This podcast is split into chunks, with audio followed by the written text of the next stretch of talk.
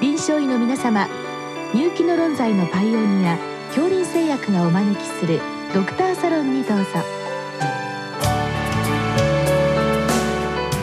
今日はお客様に東京医科大学糖尿病代謝内分泌内科主任教授鈴木亮さんをお招きしております。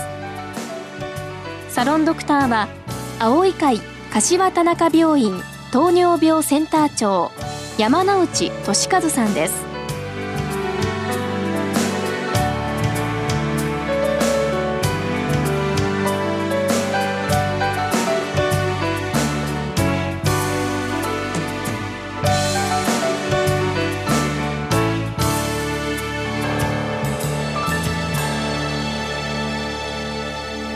鈴木先生よろしくお願いいたします。よろしくお願いいたしますえ今日は京都府の先生からのご質問です。SGLT2 阻害薬。まあこれ使用中に正常血糖ケトー質。まあこれが出てきましたと。まあこれはあの注意しますようにというガイドラインでこの勧告ありますけれども。まあこの症例ですとまあケトン体。もうこれ正常上限の約5倍ほど上昇したということで、まあ、これに対する対応ということでございます。まあ、あの先に対応という言い方になりますとこれガイドラインがありますので、まあ、他の薬剤に切り替えて切り替えてお願いしますとしか言えないんでありますが、まあ、あの今日は少しそこのところをま普遍的にということでまず先生この SGLT2 阻害薬ですね。これであの正常血糖ケトー質、まあ、これ血糖値が正常ということでかつ血糖質が出るという病態独特ですが、まあ、これが出てくる、まあ、判明している限りのこの、まあ、メカニズムですね。この辺りがありましたらご紹介願えますか？はい。あのー、まずこの SGLT2 阻害薬はこれまでの糖尿病の薬と少し違う点として、えー、インスリンの働きを強くすることで血糖値を下げるわけではなくて、うん、まあ、ある意味あの尿中に糖分を捨てることでグルコースを捨てることで血糖値を下げるので血糖値が下がった結果、えー、インスリンの出はむしろ低くなるという特徴があります。うんえそうするとインスリンの、まあ、血中濃度が下がってかつ反対にグルカゴンの方は、えー、上がる傾向にあるという報告も、えー、当初より、えー、なされていますでその両方の作用が、えーまあ、糖質の利用よりもあの脂質分解そして肝臓での脂質の利用という方向にシフトしますのでそうすると、えー、肝臓での脂肪酸の利用が進んでその際にケトン体の合成が増えると。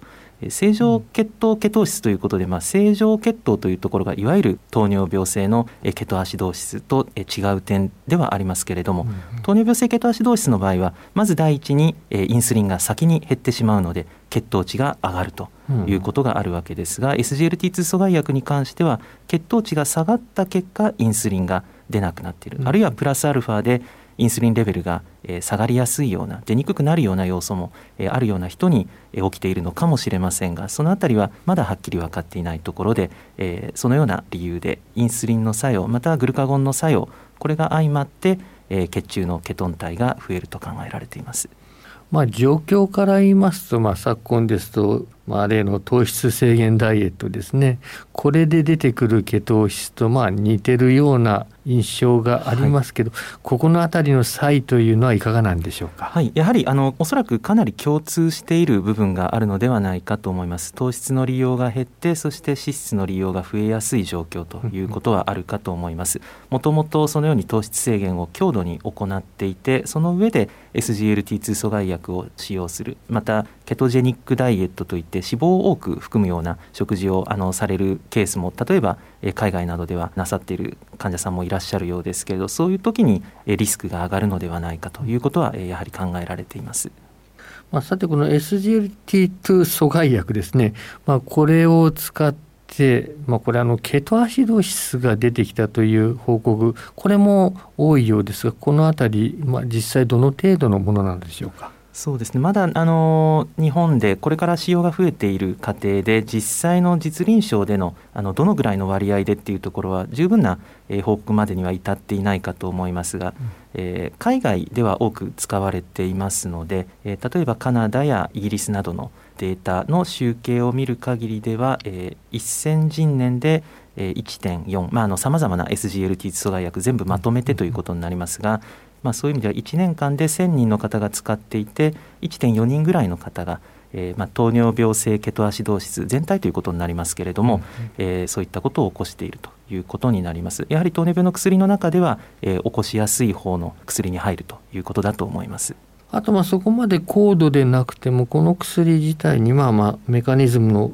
観点から言ってもそうですけれどもまあもう少し高度でないケトンが増える状態まあ、これはまあ治験などでは確認されているわけでしょう。はい、あの日本人の報告というものがございまして、えーまあ、それは一種類カナグリフロジンに関する報告ですけれども、うん、日本人の1200人ぐらいのデータで見てみますとやはりケトン体使い始めて、えー、4週経ったところで、えー、まず増えまして、うん、大体全体その1200人ぐらいの、えー、平均で見るとその後およそ横ばいになっていって52週まで追っていった時に大体やはり飲む前の2倍ぐらいのケトン体の上昇があるということです。で上がりやすい方と上がりにくい方といらっしゃるようだということもその論文の中で述べられています。ケトン体の中身ですが、まあ、ケトン体分割ですね、まあ、これはベータヒドロキシラク酸そうですね。やはりそれが中心になっています。あのそれぞれアセトサク酸も上がりますけれども、うん、上がる幅としてもやはりベータヒドロキシラク酸の方が、えー、よく上がっていますし、うん、えー、上がった中心としてはベータヒドロキシラク酸であるようです。うん、まあ、そのあたりは、まあ、糖尿病のケトアシドーシに少し近い状態ということおっしゃる通りです。まあ、もう一つあのこれは少量ですとこれベータヒドロキシラク酸はかなり尿あの腎臓で再吸収されやすいところもありますので、まあ、なかなか引っかかりにくいというところもございますですね。おっしゃる通りですね。あのやはり日常臨床で血液のケトン体を測るということは、まあ、実際にはなかなかないというかめったにないかもしれません、うん、えー、尿ケトンを確認するというのが実際のところですけれども尿ケトンがはっきり、えー、出るレベルってなると、まあ、尿ケトンやはりアセトサク酸を中心に測定されるものですのでベータヒドロキシラク酸が最初に上がったところを敏感に捉えるかというと尿ケトン体ではやや不十分ということはあるかと思います。ただやはり保険診療の範囲で、うんうん、えー、日常的に行うということでは尿ケトン体が最もリーズナブルであるということは言えるかと思います。ケトンが出やすいタイプですか、まあ、患者さんの背景因子として何か分かっているものはあるわけでしょうはい、あのケトンが出やすい、あのケトーシスプローンという考え方も昔からあるんですけれども、うん、この SGLT2 阻害薬で、えー、このケトン体が上がりやすい方ということで見ますとどうも男性に多いようで、うん、えー、また、えー、糖尿病の利病期間が長い方に多いようです。また、えー、インスリンレベルとしては、えー、やはりどちらかというと低めの方に多いということが報告されています。うんあとは先ほどの糖質制限であったり、ケトジェニックダイエットであったりあとはアルコールの退院というのも一つもともとそういうことがある方に起きやすい。海外なんかですと、まあ、の薬剤ですね、あの不適切な薬物使用といいますか、まあ、そういうようなものも関係しているという報告があります。まあ、例えばね痩せ型ですねこれいかにも出てきそうな印象もありますがこの辺りいかがなんで必ずしもそうではないようです。あの少なくとも先ほどの1200人の日本人のデータで見る限りでは、出やすさの3群の間に BMI に関してはあまり差がなかったようです。うんまあ、そうしますとそこのあたり要因も、まあ、完全に分かりきっていないというところもあるわけです、ね、あのまだまだ分からないことがたくさんあるという状況かと思います。逆にですけれどもこの薬のこの有効性ですね。これに絡む、まあ、例えばこのケトンが出てしまうとあまりこのノンレスポンダー的になるとかですね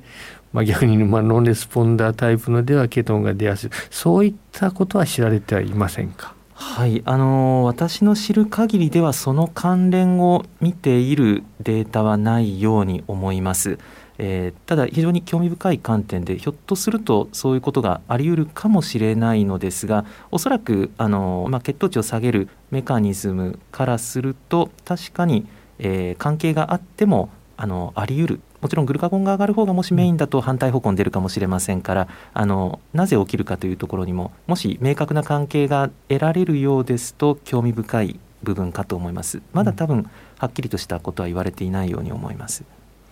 まあ、あの先ほどの話ですと、まあ、インスリンが減ってくる、まあ、これが一つの特徴では確かにございますけど、はい、まあ、そうしますと例えば併用する薬剤の種類によってどうなるかというのも多少はあるような気がいたします、ね、ね。確かにその通りですね。あの併用においてリスクになるというような書き方はないんですがやはりインスリンを使用している患者さんが、インスリンをぐっと減らした時に多い、あのまあ、海外では1型糖尿病で使うケースも日本よりは多かったり日本ではごく限られた製剤のみ、えー、承認されていますけれども、そういう過程でやはりインスリンを減らした時に、えー、起きやすいということはあるようです。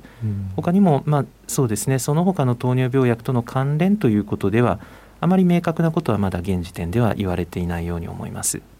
まあ、この今お話が出ましたね。ついでにお話聞きますと、まあ、1型糖尿病に対してはまあ日本ではかなり慎重投与ということがもう勧告されておりますので、ねはい、まあ、原則的に使わない方がよろしいかと思いますけれども、まあ、例えばあの1型で1.5型と 少し揶揄されているタイプの糖尿病の方ですね、まあ、こういった方だとまあ短期間使うというのはあるかもしれないといったところでしょうね。はい、あのおっしゃる通りで、あのやはり選択肢としてあるというのは専門医としてはありがたいところがありまして、えー、それが入ることであのうまくいって患者さんも大いに喜ばれるというケースがあるのも事実です。ただあのやはりリコメンデーションの中でも書かれていますけれども、うん、1型糖尿病での SGLT2 阻害薬の使用はやはりもう原則糖尿病専門医が、えー、行う方が、えー、安全であるように思います。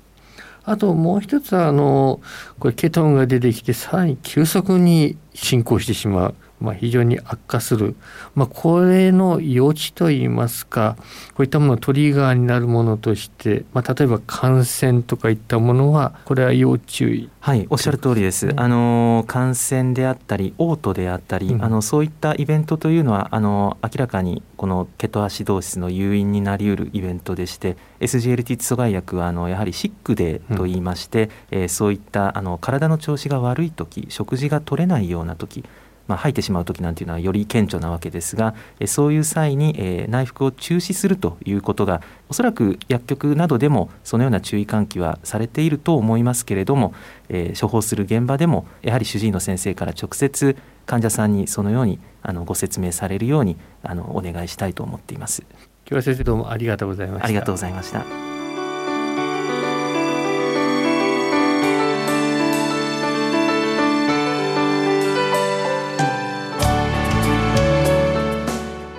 客様は東京医科大学糖尿病代謝内分泌内科主任教授鈴木亮さん。サロンドクターは青い会柏田中病院糖尿病センター長山内俊和さんでした。それではこれで恐林製薬がお招きしましたドクターサロンを終わります。